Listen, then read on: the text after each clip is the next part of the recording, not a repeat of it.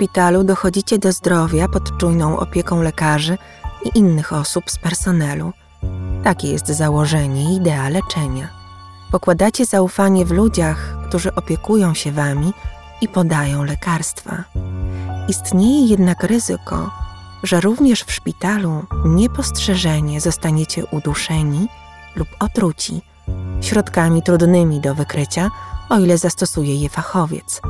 Śmierć w szpitalnym łóżku rzadko wzbudza wątpliwości i podejrzenia. Dziś mam dla Was historię anioła śmierci, który odebrał życie kilkudziesięciu osobom, choć miał je ratować i pielęgnować.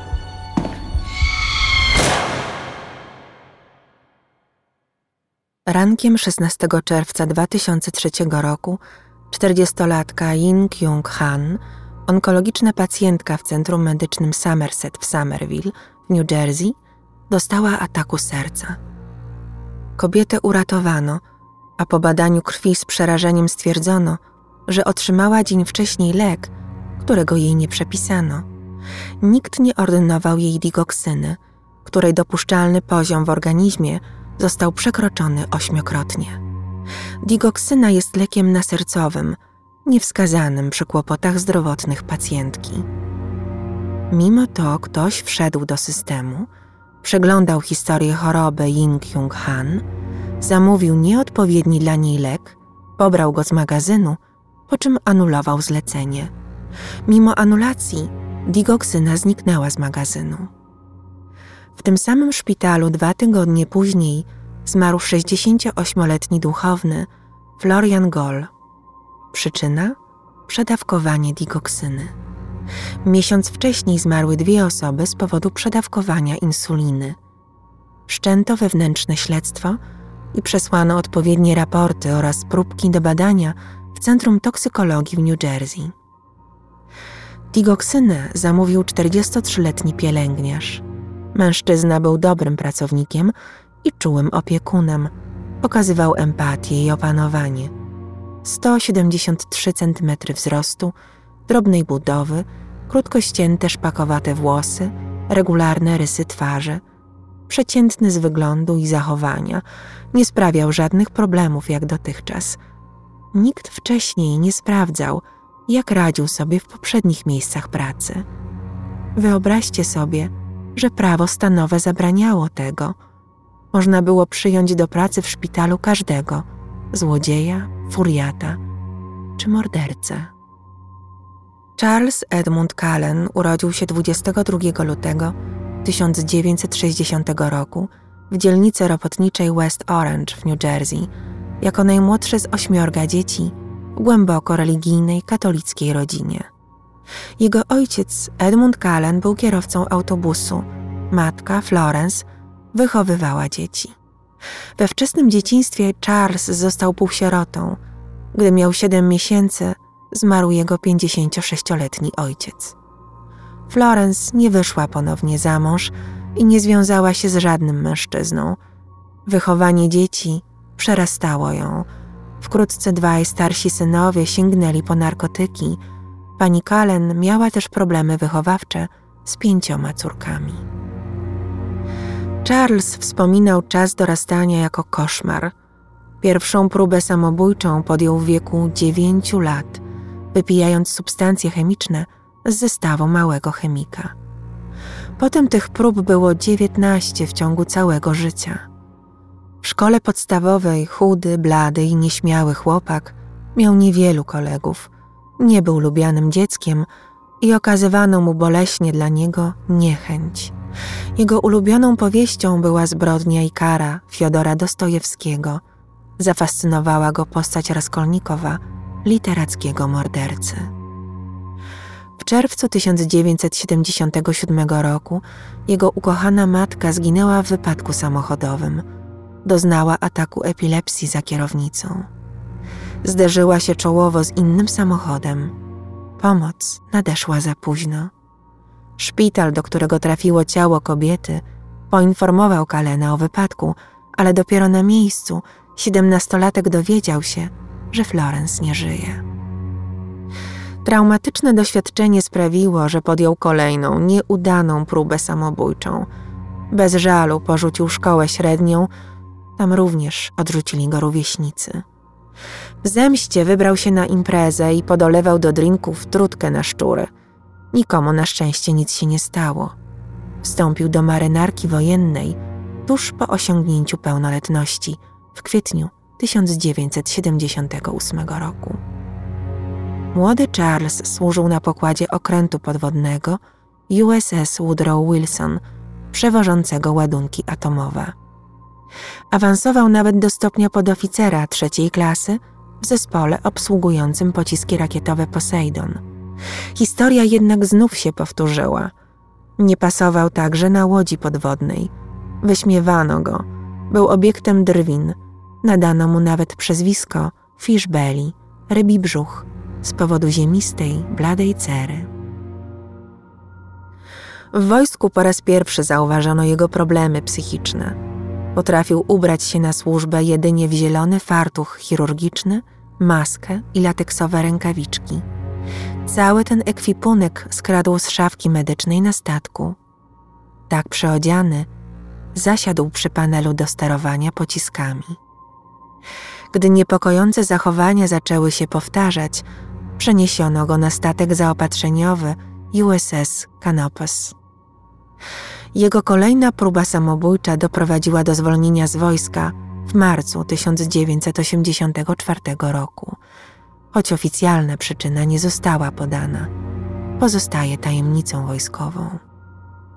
Po odejściu z marynarki uczęszczał do trzyletniej szkoły pielęgniarstwa w Montclair i po jej ukończeniu, zresztą z bardzo dobrymi wynikami, dostał niebawem pracę w St. Barnabas Medical Center w Livingstone w New Jersey w 1987 roku. Dla Charlesa był to czas silnych emocji i przeżyć. W marcu zmarł jego starszy brat z powodu przedawkowania.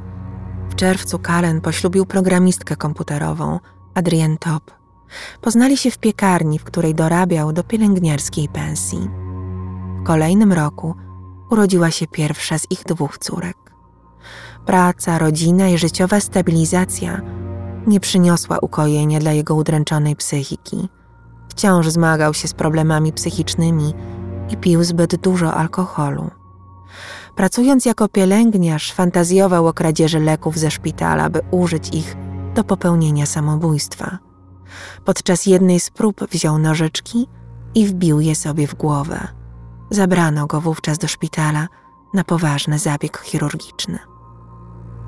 W wieku 28 lat odkrył, że ulgę może mu przynieść coś zupełnie innego i 11 czerwca 1988 roku zabił po raz pierwszy. Sędzia sądu miejskiego w Jersey City, 72-letni John W. Yengo senior, cierpiał z powodu poparzenia słonecznego. Gdy zmarł nagle w szpitalu, córka sędziego była w szoku. Stan ojca nie był ciężki. Nie mogła zrozumieć, co doprowadziło do pogorszenia zdrowia starszego pana i jego rychłej śmierci. Nie wiedziała, że małomówny pielęgniarz podał jej ojcu zabójczą dawkę lidokainy, na którą sędzia był uczulony. W St. Barnabas Kalen oprócz sędziego zamordował co najmniej dziesięć osób. Dodawał do ich worków z kroplówkami insulinę, w wyniku czego umierały na hipoglikemię.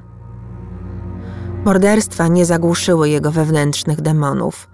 Nadużywanie alkoholu i jazda z nadmierną prędkością, czego dowodem było wiele mandatów, zapewne miały mu pomóc rozładować napięcie.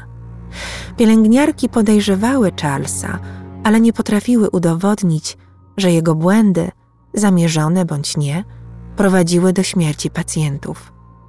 Stopniowo zaniedbując coraz bardziej swoje obowiązki, Kalen sam odszedł z pracy w styczniu 1992 roku, kiedy władze szpitala rozpoczęły dochodzenie, kto miał dostęp do worków dożylnych. Jak gdyby nigdy nic, Charles dwa tygodnie później podjął pracę w Warren Hospital w Phillipsburgu w New Jersey. Tam w krótkim czasie zmarły trzy starsze kobiety, którym ktoś przedawkował digoksynę. Brzmi znajomo, prawda? W kadrach nie sprawdzono referencji świeżo przyjętego pracownika. Ponadto szpital St. Barnabas nie ostrzegł nowego pracodawcy przed podejrzanym ze wszech miar pielęgniarzem. Wraz z odejściem Kalena pozbyto się problemu i to było najważniejsze. W styczniu 1993 roku żona Charlesa, Adrienne, wystąpiła o rozwód i zakaz zbliżania się do niej i dzieci. Złożyła również dwie skargi na przemoc domową, psychiczną i fizyczną ze strony męża. W uzasadnieniu pozwu o rozwód kobieta opisywała go jako niebezpiecznego alkoholika. Mąż ją przerażał. Wyłączył im zimą ogrzewanie, nie biorąc w ogóle pod uwagę dobra swoich dzieci. Starsza córka miała cztery lata, młodsza nie skończyła jeszcze roku. Kalen otruł też psa sąsiadów i znęcał się nad ich dwoma jorkami, które często wyrzucał do koszy na śmieci. Jego głupie żarty w stosunku do ludzi mogły doprowadzić do zatrucia, o ile nie śmierci. Dolewał gościom do drinków płyn do zapalniczek. Dzwonił też do domów pogrzebowych, wygadując bzdury i strojąc niewybredne żarty. Żona zgłosiła jeszcze jedną skargę, która powinna była zaalarmować władzę, biorąc pod uwagę, jaki zawód wykonywał Kalen. Adrienne obawiała się, że swobodny dostęp do leków i innych substancji w szpitalu mąż wykorzysta do otrucia członków rodziny, być może nawet własnych córek. Para rozeszła się. Dziewczynki zostały z matką, która kilka miesięcy później uzyskała pełnię praw do opieki nad nimi. Kalen wprowadził się do mieszkania w piwnicy przy Schaffer Avenue w Philipsburgu. Zamierzał nawet porzucić pracę pielęgniarza, ale nie zrobił tego, z czegoś musiał płacić alimenty. Niedługo potem jego rozgoryczenie, frustracja i samotność dały o sobie znać. Po kolejnej samobójczej próbie 31 stycznia trafił do szpitala. Wypuszczono go już po pięciu dniach. W ciągu kolejnych dni zabił pacjentkę i włamał się do mieszkania koleżanki z pracy, Michelle Tomlinson. Od jakiegoś czasu okazywał jej szczególne zainteresowanie. Początkowo kobieta zareagowała ze wzajemnością, szybko jednak zorientowała się, że Charles Cullen nie nadaje się na partnera. Kalen, niezrażony, trwał przy swoich fantazjach i pewnej nocy, zmęczony czekaniem, aż Michelle odbierze telefon od niego, wyobraził sobie, że na pewno nie podnosi słuchawki, bo popełniła samobójstwo. Mierzył ją własną miarą. Zbił szybę w drzwiach i wszedł do środka. Kobieta i jej syn spali w jednym łóżku. Nie obudził ich Następnego dnia przyznał się do nocnej wizyty. Zaczął jeszcze bardziej nękać Michelle, wydzwaniał, nagrywał niezliczone wiadomości, wyznawał miłość, śledził ją w pracy i na mieście. Kobieta złożyła oficjalną skargę, uznano Kalena winnym i skazano na rok w zawieszeniu, ale nie zwolniono z pracy, chociaż pielęgniarz zarówno dzień po zgłoszeniu przestępstwa, jak i dzień po ogłoszeniu wyroku za stalking dwa razy próbował się zabić. Zabijanie innych przynosiło mu największe ukojenie nerwów. Nie zatrzymywał morderczej serii. W końcu sierpnia 1993 roku ostatnia ofiara w Warren Hospital, 91-letnia Helen Dean, przeszła operację z powodu raka piersi. Podczas jednej z wizyt jej syna Larego wydarzyła się dziwna sytuacja. Szczupły pielęgniarz wparował do sali i kazał wyjść synowi pacjentki. Gdy Lary opuścił pomieszczenie, pani Helen wykrzyknęła: Ukłuł mnie. Syn widział potem ślad po igle, wiedział też od matki, że nie powinna była tego ranka otrzymywać żadnych leków. Personel zbył jego zgłoszenie. Nazajutrz u Helen Dean wystąpiła arytmia serca, nadmierna potliwość i zmęczenie. Próby reanimacji nie powiodły się. Zmarła. Tego dnia miała wyjść ze szpitala. Z powodu uporu Larego Dina i dla świętego spokoju przesłuchano Kalena. Wyparł się jakiegokolwiek udziału w doprowadzeniu do śmierci kobiety. Przeszedł również badanie poligrafem, czyli potocznie mówiąc wykrywaczem kłamstw. Sytuacja była jednak niejednoznaczna. Z jednej strony brak było dowodów przeciwko Kalenowi, z drugiej coś się nie zgadzało w całej historii. Szpital umorzył sprawę tajemniczego zgonu Helen Dean. Sekcja jej zwłok nie wykazała nieprawidłowości. Śmierć uznano za naturalną. Nie przeprowadzono testu na obecność w jej organizmie digoksyny, której użył Charles. Kalen poszedł na dwa miesiące urlopu i poddał się leczeniu na depresję w dwóch różnych ośrodkach psychiatrycznych.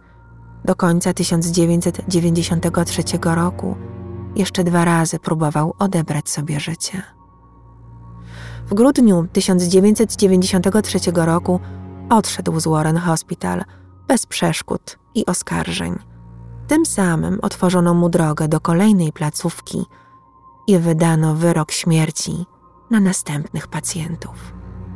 Podczas weryfikacji referencji na pytanie o powód zwolnienia ze szpitala, były pracodawca podał przyczyny osobiste, zamiast ostrzec przed Kalenem, o zgrozo chwalono jego kompetencje i jakość pracy. W ciągu kilku pierwszych miesięcy Charles Cullen otrzymał nagrody za pracowitość i dobre relacje z innymi pracownikami w szpitalu Hunterdon we Flemington w New Jersey. W tym samym czasie nawiązał romans z zamężną pielęgniarką i zabił pięć osób. Niestety nie ma śladu po jego działalności w Hunterdon. Cała dokumentacja z tamtego okresu została zniszczona, być może intencjonalnie, by szpital nie miał z tego tytułu kłopotów. Przez trzy lata pracował na oddziale intensywnej terapii kardiologicznej. Tutaj po raz pierwszy, jak mówiłam, nagrodzono go za wzorową pracę, a potem ukarano. Otrzymał naganę za błędy w podawaniu leków, po czym odszedł na własnych warunkach. Po postawieniu mu zarzutów nie przyszedł na zmianę, wysłał natomiast list z wypowiedzeniem. Z idealnego pielęgniarza przeistoczył się bowiem w zaniedbującego swoje obowiązki, a przede wszystkim pacjentów, pracownika szpitala. Nie ukrywał błędów, jakie zamierzenie popełniał. Czuł się bezkarny i miał rację. Przełożeni nie wszczeli dochodzenia, raczej z ulgą przyjęli wieść o jego dobrowolnym odejściu. W kolejnym miejscu, Morristown Memorial Hospital w Morristown, nie zabawił długo. Była to placówka o podwyższonym standardzie. Nikt nie tolerował jego zaniedbań i jawnej arogancji wobec kolegów i pacjentów. Zwolniono go w sierpniu 1997 roku w trybie natychmiastowym za brak kompetencji. W rzeczywistości doprowadził do śmierci pacjenta, któremu przed operacją nie podał przepisanej heparyny. Chory z powodu jego celowego zaniedbania zmarł. Nagłośnienie tej sytuacji z pewnością nie przysłużyłoby się dobrej opinii szpitala. Zmowa milczenia trwała w najlepsze. Kalen przez sześć miesięcy był bezrobotny i przestał płacić alimenty. Pogłębiały się jego problemy finansowe i psychiczne, popadał w coraz większe długi. W październiku 1997 roku zgłosił się do Warren Hospital na ostry dyżur z ciężką depresją. Przyjęto go na oddział psychiatryczny, ale odszedł z niego niebawem. Stan zdrowia nie ulegał poprawie. Sąsiedzi widzieli, jak nocami ścigał koty po ulicy, wyjąc i mówiąc do siebie. Robił dziwne miny do ludzi, kiedy myślał, że tego nie widzą – i ciągle zmieniał miejsca pracy. W lutym 1998 roku zatrudnił się w Centrum Opieki i Rehabilitacji Liberty w Allentown w Pensylwanii. Od kilku lat posiadał licencję na wykonywanie pracy pielęgniarza w tym stanie. Teraz mógł ten fakt wykorzystać z pełną świadomością, że przeprowadzka do innego stanu pozwoli mu na, mówiąc kolokwialnie, zresetowanie jego dotychczasowej koślawej kariery w zawodzie pielęgniarza. Pracował na oddziale z pacjentami leżącymi pod respiratorami. Francis Henry został przyjęty do szpitala z powodu urazu kręgosłupa podczas wypadku samochodowego. W ciągu dwóch tygodni jego stan szybko się pogarszał. Zmarł, jak wykazały badania toksykologiczne, z powodu zbyt wysokiego poziomu insuliny. Ktoś podał mu dawkę, której nie przepisał żaden lekarz. Oskarżono o to jedną z pielęgniarek i mimo iż wypierała się zarzucanych czynów, zwolniono ją z pracy. Poskarżyła się do komisji do spraw równouprawnienia zawodowego. Dla niej winnym był Kalen, który w równym stopniu co ona miał dostęp do pacjenta i leków. Kilka miesięcy później pielęgniarz został wyrzucony z pracy po tym, jak widziano go, gdy wślizgnął się w zamierzeniu niepostrzeżenie do pokoju pacjenta ze strzykawką w ręku. Nie zdołał zrobić zastrzyku, jednak złamał rękę choremu. Przełożeni oskarżyli go, cytuję, o nieprzestrzeganie wewnętrznych procedur medycznych i aplikowanie pacjentom medykamentów w godzinach do tego nieprzeznaczonych. Znów był bezrobotny. W maju 1998 roku Charles Gallen ogłosił upadłość. Miał 67 tysięcy dolarów długów. Od listopada 1998 do marca 1999 roku pracował na pół etatu w Easton Hospital w Easton w Pensylwanii. 30 grudnia 1998 roku zamordował 78-letniego pacjenta śmiertelną dawką digoksyny. Otomar Szram cierpiał na nadciśnienie i problemy z krążeniem. Miał też rozrusznik serca i zażywał 15 różnych leków. Był pod opieką lekarzy i bardzo zaangażowanej córki, która na bieżąco i wnikliwie śledziła leczenie ojca. Po trzech dniach w Easton mężczyzna zmarł. We krwi znaleziono digoksynę, lek, którego nie powinien był otrzymać. Co dziwne, nikt nie odnotował w jego karcie medycznej, że zaaplikowano mu w jego przypadku truciznę. Koroner hrabstwa Northampton, Zachary Lysek, który badał przypadek zamordowanego 78-latka, uważał, że w Easton zbiera żniwa anioł śmierci. Digoksyna została podana wbrew zaleceniom. Koroner próbował wszcząć śledztwo, ale niczego nie osiągnął. Nie było dowodów ani świadków. W szpitalu sugerowano, że starszy pan mógł otrzymać śmiertelny zastrzyk w domu opieki, z którego przyjechał. Na liście pracowników, którą przekazano koronerowi, nie podano nawet nazwiska Kalena. Charles znów szukał pracy, a pielęgniarze byli poszukiwani i chętnie zatrudniani. Nie istniał też żaden system chroniący ich pracodawców oraz pacjentów przed niewłaściwymi opiekunami. Nikt nie badał historii zatrudnienia, nie sprawdzał referencji, nikt nie zadawał pytań o problemy ze zdrowiem psychicznym. Kalen bez przeszkód podjął pracę na nocnej zmianie na oddziale poparzeń w Lehigh Valley Hospital w Allentown w Pensylwanii w grudniu 1998 roku, gdzie zabił 22-letniego Matthew Materna i próbował zamordować 73-letnią Stellę Danielczyk. Matern rzeczywiście był na granicy życia i śmierci. W wypadku samochodowym poparzeniu uległo ponad 70% jego ciała. Podczas gdy inni lekarze walczyli o jego życie, Kalen podał mu w tym przypadku zabójczą digoksynę. Półtora roku potem został przyjęty w St. Luke's Hospital w Bethlehem w Pensylwanii na oddział kardiologiczny. Był to jeden ze stu najlepszych szpitali w całych Stanach Zjednoczonych. W ciągu trzech lat pracy z jego ręki straciło życie pięciu pacjentów. Dwóm kolejnym udało się przeżyć próbę zabójstwa. Kalen próbował znów popełnić samobójstwo. Włożył do wanny grill węglowy i zapalił go. Miał nadzieję, że otruje się tlenkiem węgla. Sąsiedzi poczuli dym, wezwali straż pożarną i policję. Zabrano Charlesa do szpitala na oddział psychiatryczny, ale następnego dnia wrócił do domu. Brat Kalena, Edmond, zmarł na raka mózgu.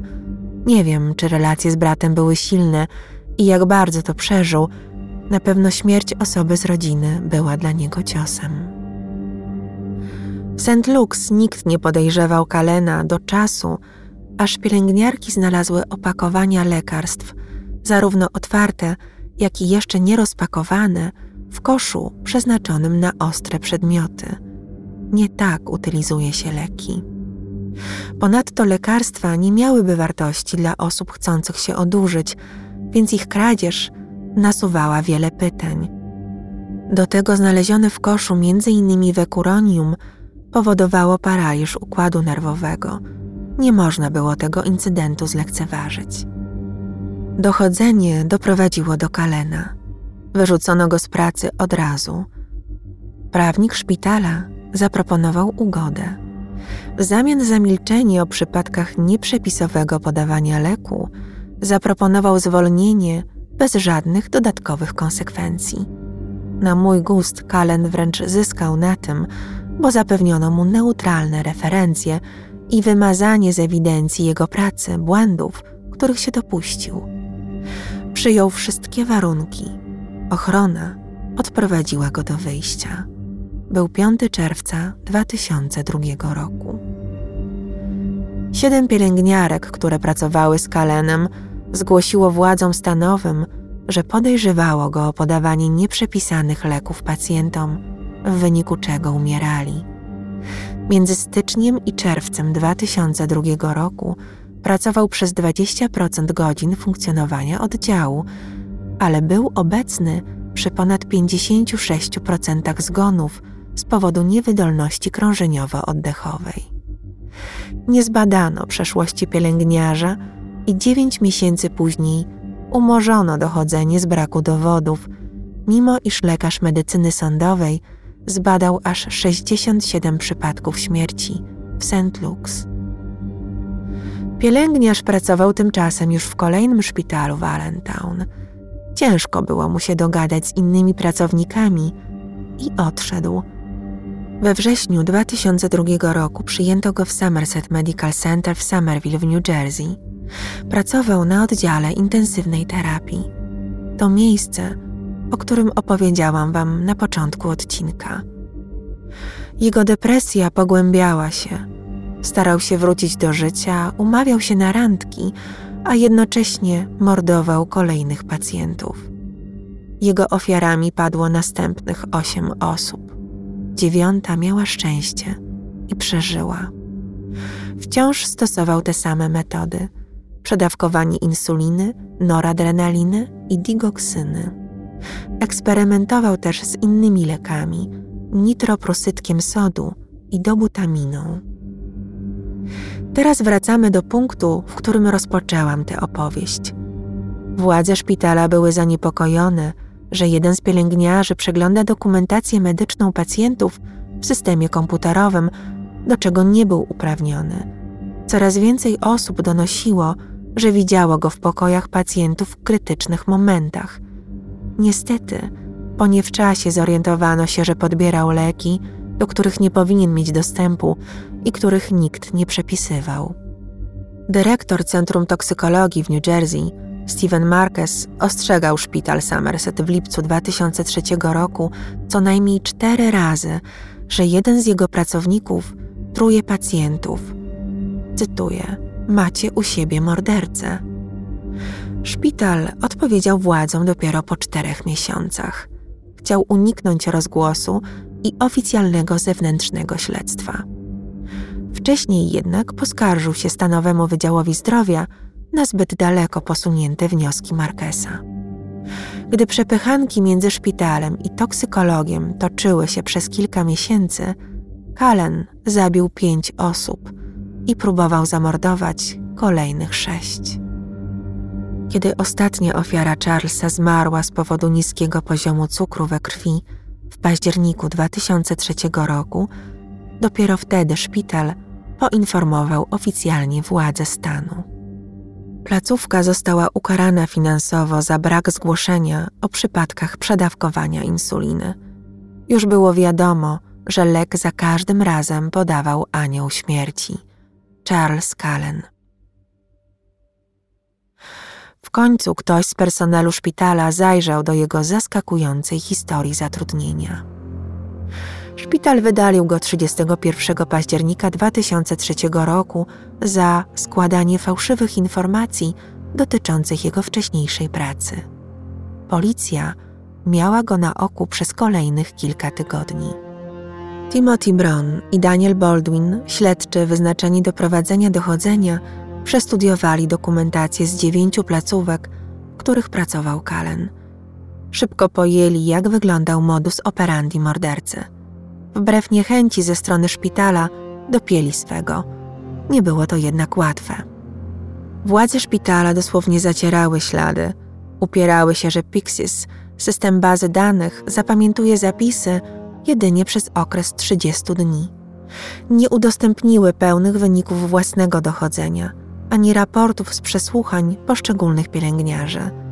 Inne szpitale także niszczyły w popłochu dokumentację tak, by wyglądało to na rutynową utylizację danych.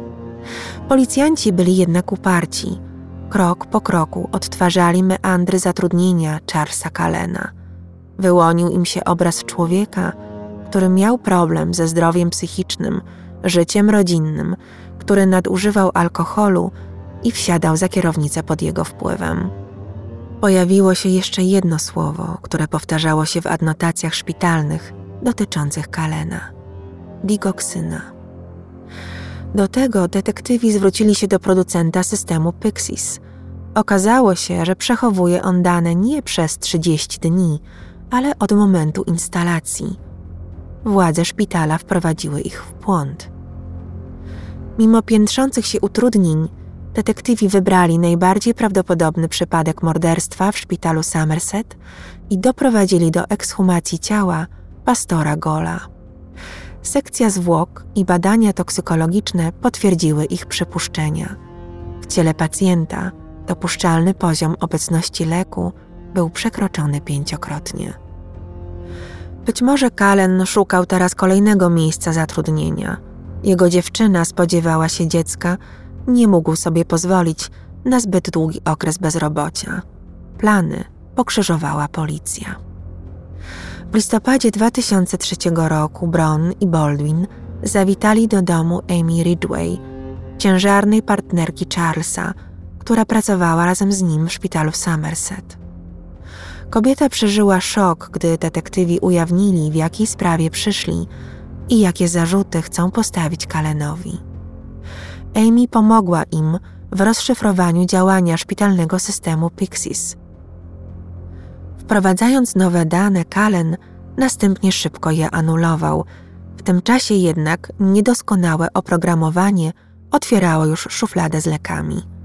Pielęgniarz zabierał odpowiedni preparat, szuflada się zamykała, a Pixis nie odnotowywał zmian w anulacji.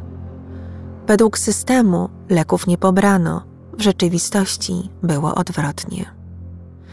Gdy w szpitalu zaczęto podejrzewać Kalena, znalazł inne, równie skuteczne rozwiązanie.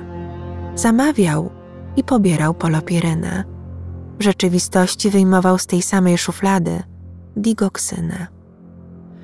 12 grudnia 2003 roku aresztowano Charlesa pod zarzutem jednego morderstwa i jednej próby morderstwa. Na wieczorne spotkanie z Amy w restauracji przyszedł roztrzęsiony i pełen obaw. New York Times jako pierwszy napisał o jego sprawie, choć w artykule na razie nie padło jego nazwisko. Kalen nie wiedział, że Amy ma na sobie urządzenie do podsłuchu.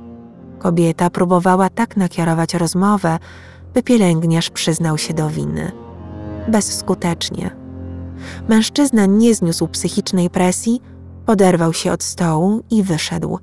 Wsiadł do swojego Forda Escorta i odjechał sam. policja zatrzymała go kilka przecznic dalej. Tego samego dnia przyznał się do zamordowania Floriana Gola i próby zamordowania Yin Kyung Han, pacjentów szpitala Somerset. Cytuję: Nie będę kwestionować zarzutów, zamierzam przyznać się do winy. Nie było to zasługą detektywów. Amy Ridgway nakłoniła go do wyznań. Sędzia zatrzymał go w areszcie hrabstwa Somerset. Wyznaczył zaporową kaucję w wysokości miliona dolarów i oddalił prośbę o wyznaczenie mu obrońcy z urzędu. Dwa dni później, 14 grudnia 2003 roku, Kalen sam z siebie przyznał się do zamordowania 40 pacjentów w ciągu 16 lat pracy jako pielęgniarz w 10 szpitalach w New Jersey i w Pensylwanii. Siedem godzin przedstawiał Bronowi Baldwinowi szokującą historię pielęgniarza, który przez lata zmieniał szpitale i zabijał przez nikogo niepodejrzewany, a nawet jeśli i tak nikt nie rzucał oficjalnych oskarżeń przeciwko niemu. W ciągu długiego czasu miał okazję dosłownie eksperymentować na ludziach różne dawki leków. Pielęgniarki miały rację. Wyrzucał do śmieci drogie lekarstwa, zamiast nich podawał w kroplówce insulina. Nie wiedział, jak wpłynie to na pacjentów. Testował, bawił się w Boga. Nie ma tu śladu morderstwa z litości czy skracania mąk. Z szafek i szuflad pacjentów zabierał ich lekarstwa, bo nikt nie ewidencjonował tych leków. Potem był na tyle sprytny i zuchwały, że zmieniał w bazie danych wpisy. W sumie doszedł do wniosku, że nie on był winny, lecz ci, którzy przez swoje zaniedbania bądź niedoskonały system pracy w służbie zdrowia pozwolili mu na to. Kalen tłumaczył się, że zabijając pacjentów, kończył ich cierpienie, czy też cierpienie, którego mogli doświadczyć w przyszłości, nie mógł znieść, gdy próbowano ich reanimować. W rzeczywistości jego ofiary były najczęściej na drodze do szybkiego wyjścia ze szpitala. Nie cierpiały na poważne dolegliwości. Nie rozumiał, że sam przysparzał im cierpień, gdy umierali po przedawkowaniu przez niego leków. Wielokrotnie myślał o zabijaniu pacjentów, ale zawsze decyzje podejmował spontanicznie, niczego nie planował. Nie pamiętał dokładnie kogo i gdzie zabił, dopiero wgląd do dokumentacji medycznej przywracał mu wspomnienia. Nie pamiętał, czemu wybierał akurat te osoby, co nim kierowało. Nie czuł wyrzutów sumienia, wymazywał zbrodnie z pamięci. Pięć miesięcy później sąd w New Jersey uznał go winnym zamordowania 13 osób i próby pozbawienia życia dwóch pacjentów Somerset. W ramach ugody zaproponowanej przez jego obrońcę, Johniego Maska, prokurator zrezygnował z żądania kary śmierci. 29 kwietnia 2004 roku siedem hrabstw stanów New Jersey i Pensylwanii, które reprezentował oskarżyciel, zgodziło się, by oskarżony współpracował z władzami przy śledztwie. Miał ujawnić listę pacjentów, których zamordował w okresie od 1983 do 2003 roku, niemożliwą do odtworzenia przez nikogo innego. Lista ostatecznie objęła 29 nazwisk, 22 w New Jersey, 7 w Pensylwanii.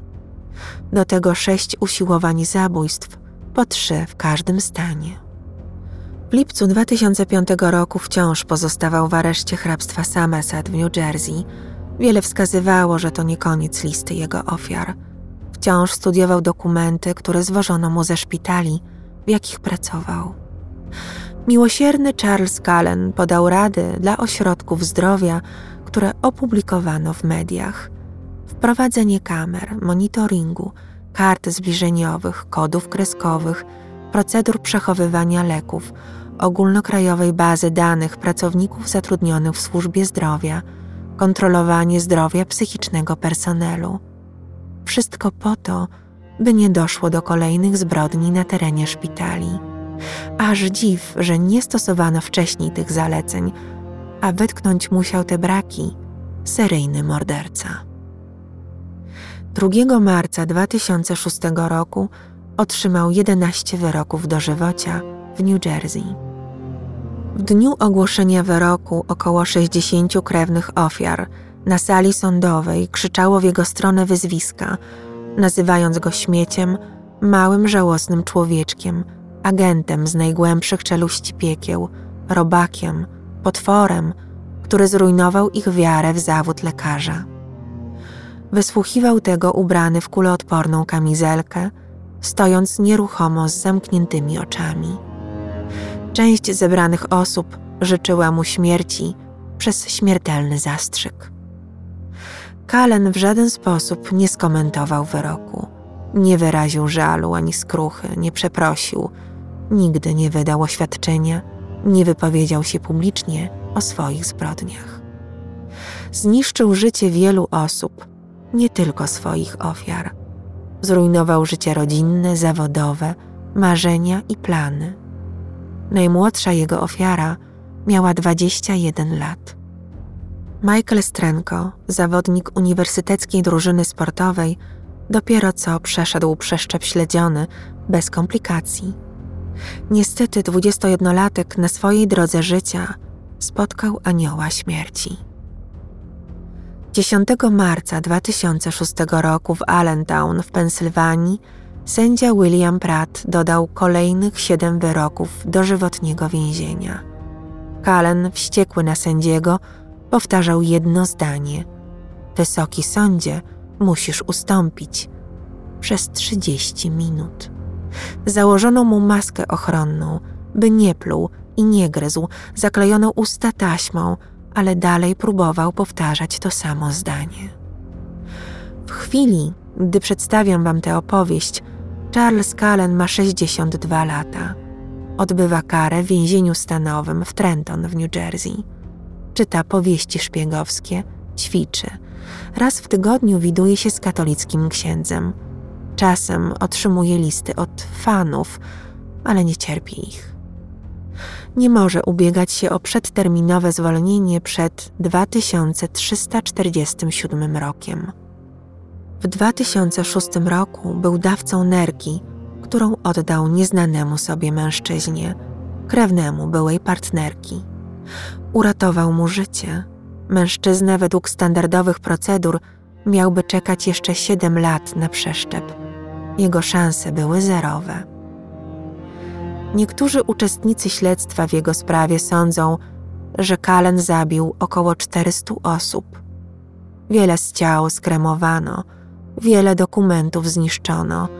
Żaden ze szpitali nie planuje powiększać listy ofiar, a sam Kalen po prostu ich nie pamięta. Dla porównania osławiony dr Harold Shipman, lekarz domowy z Manchesteru, zwany czule doktor śmierć, zabił co najmniej 215 osób. Nikt w Wielkiej Brytanii jak dotąd nie przebił liczby jego ofiar. Wstrzykiwał swoim pacjentom zabójcze dawki morfiny, nie zostawiając śladów zbrodni, sam wypisywał akty zgonu z przyczyn naturalnych. W czasie, gdy toczyło się śledztwo w sprawie Kalena, siedział już w więzieniu, gdzie popełnił samobójstwo – 13 stycznia 2004 roku. Kalen działał przez tyle lat bezkarnie, głównie dzięki ułomnemu systemowi zatrudniania w służbie zdrowia. Zmowa milczenia obejmowała wszystkie placówki w obawie przed pozwami i odszkodowaniami. Nikt nie wymagał od niego szczegółowych informacji z poprzednich miejsc zatrudnienia, mimo iż miał pracować przy chorych i zależnych wyłącznie od niego ludziach. Dopuszczano go do dokumentacji medycznej i dystrybucji leków. New Jersey i Pensylwania nie były jedynymi stanami, które lekceważyły potrzebę wprowadzenia odpowiednich procedur. Zgłaszano tam jedynie rażąco podejrzane zgony, których nie można było ukryć, gdy rodziny domagały się śledztwa. Kary za niezgłaszanie tzw. Incydentów i błędów medycznych były naprawdę niewielkie, w konsekwencji nie prowadziły do chęci poprawy sytuacji. Władze stanowe nie ułatwiały śledczym pracy. W przypadku wszczęcia dochodzenia Nie mieli oni wglądu w historię zatrudnienia personelu. Dlaczego? Szpitale bały się pozwów ze strony byłych pracowników. Łatwiej im było unikać komplikacji prawnych, niż ratować i chronić ludzkie życie. W efekcie sprawy Kalena, Pensylwania i New Jersey oraz 35 innych stanów w latach 2004 i 2005 przyjęły nowe prawo dające pracodawcom możliwość uczciwej, zgodnej z rzeczywistością oceny pracy osób zatrudnionych w szpitalach oraz nadające immunitet placówce, która zgłaszała niewłaściwą opiekę nad pacjentem. Obecnie wymaga się od pracowników służby zdrowia kontroli przeszłości kryminalnej i udostępnienia odbitek palców. W Stanach Zjednoczonych mężczyźni zatrudnieni jako pielęgniarze dokonali około 1 trzeciej przypadków seryjnych morderstw w opiece medycznej. Dodam, że mężczyźni stanowią zaledwie kilka procent tej grupy zawodowej.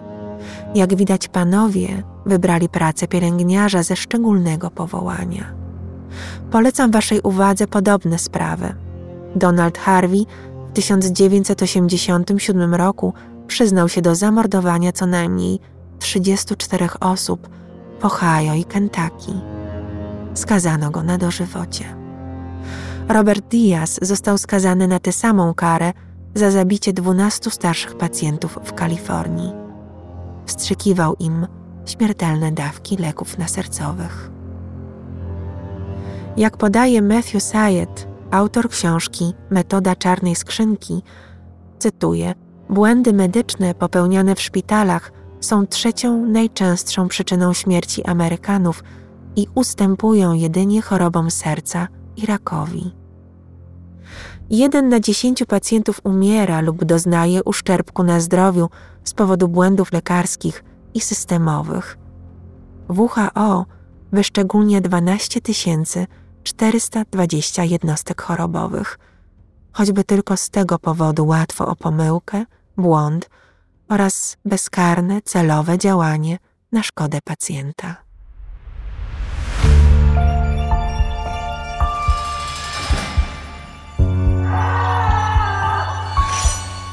Jestem bardzo ciekawa, jak wygląda sytuacja w Polsce i czy jesteśmy bezpieczni, trafiając na szpitalne oddziały.